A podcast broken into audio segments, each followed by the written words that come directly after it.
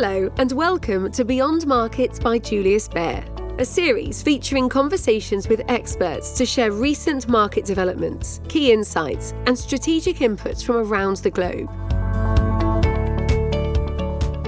Hello, everyone. I'm Kelly Chia, Deputy Head of Research Asia here at Baer Julius Baer, and welcome to our weekly podcast. In about five minutes, we're going to lay out why markets could be shaky in the short term, but higher in the long term. First, let's review last week. US stocks didn't do much last week as investors were waiting to see how inflation was panning out in the US. The data finally pointed to a small rise in inflation, but markets honestly just shrugged it off because underlying trends suggest that it's going to keep heading lower to the Fed's 2% target. Well, all this means that expectations for rate cuts are cemented into expectations now and this should be supportive for equity prices as long as the US economy avoids a recession in the later part of the year.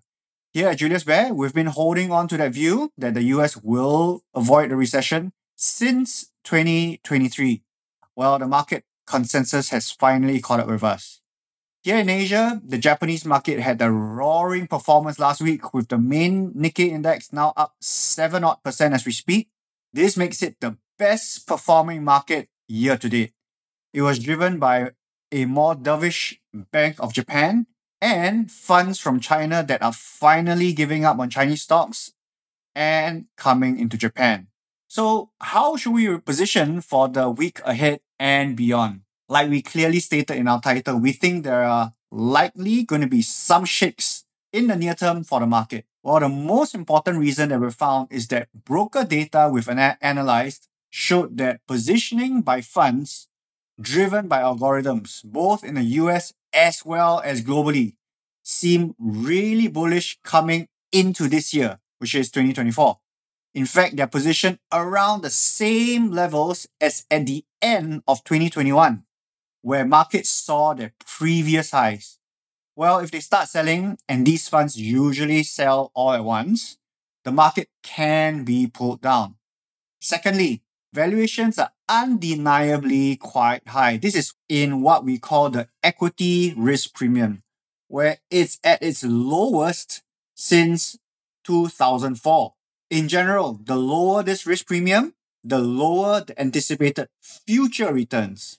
This means that stock picking becomes even more important as the overall index returns are probably going to be a little bit more muted this year. Finally, the US GDP growth for the fourth quarter is likely to be much lower than what it recorded in the third quarter. So we're going to expect to see some negative headline news on a lot of Newswire, CNBC, Bloomberg on poor growth. But we take comfort that lagging economic data is generally uncorrelated to stock markets, unless, of course, they indicate a serious recession. Well, that's basically it for the near term bad news. And here are reasons specifically three, that investors can look past that and look to a more positive future. First, and probably most important, central banks like the Fed will be cutting rates sooner than later. Investors in general are expecting the Fed to cut rates in May 2024. With this, high interest rates, which have historically been a cap for stocks, are going to glide down. This is also capping the 10-year US Treasury yields from rising further, and this is usually positive for stocks. Secondly, the S&P 500 is past its earnings recession. What this means is that overall, the corporate earnings for large caps has resumed growing in the last quarter. After registering declines for the previous three quarters, which is the last quarter of 2022 and the first half of 2023. This resumption of earnings growth will usually help stocks go up. Finally, history is on our side. When the gains are strong, they typically carry on into the next year, barring, of course, any large external shocks. Analysis going back to 1950 show that years following a gain of 20% or more have seen the S&P 500 rise on average 10%. That compares to average of 9.3% annual return, a little bit lower, Such years are also more frequently positive, with the market ending the year up 80% of the time versus about 73% overall. As they say, momentum begets more momentum. So let's sum up. This week is an important one with the earnings season of the fourth quarter of 2023 kicking off. We should see companies resuming their growth profile. So we're also getting closer to the time when the Fed will be cutting rates. In the short term, over positioning by algorithm driven funds may cause some consolidation in the market, but we think this is a great opportunity to accumulate quality stocks. So that's all I have for you today. Thanks to all listeners for tuning in. This is Kelly. Take care, stay safe, and goodbye.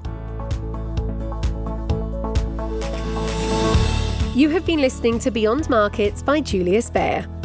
If you like what you've heard, please tell us by leaving a review and rating on Apple Podcasts or Spotify. Subscribe to Beyond Markets on your favourite podcast player to stay up to date with our latest episodes. To learn more about Julius Baer, our people, our latest thinking, visit us at www.juliusbaer.com. We will be back with a brand new episode soon. The information and opinions expressed in this podcast constitute marketing material and are not the result of independent financial or investment research please refer to www.juliusbaer.com slash legal slash podcasts for further important legal information.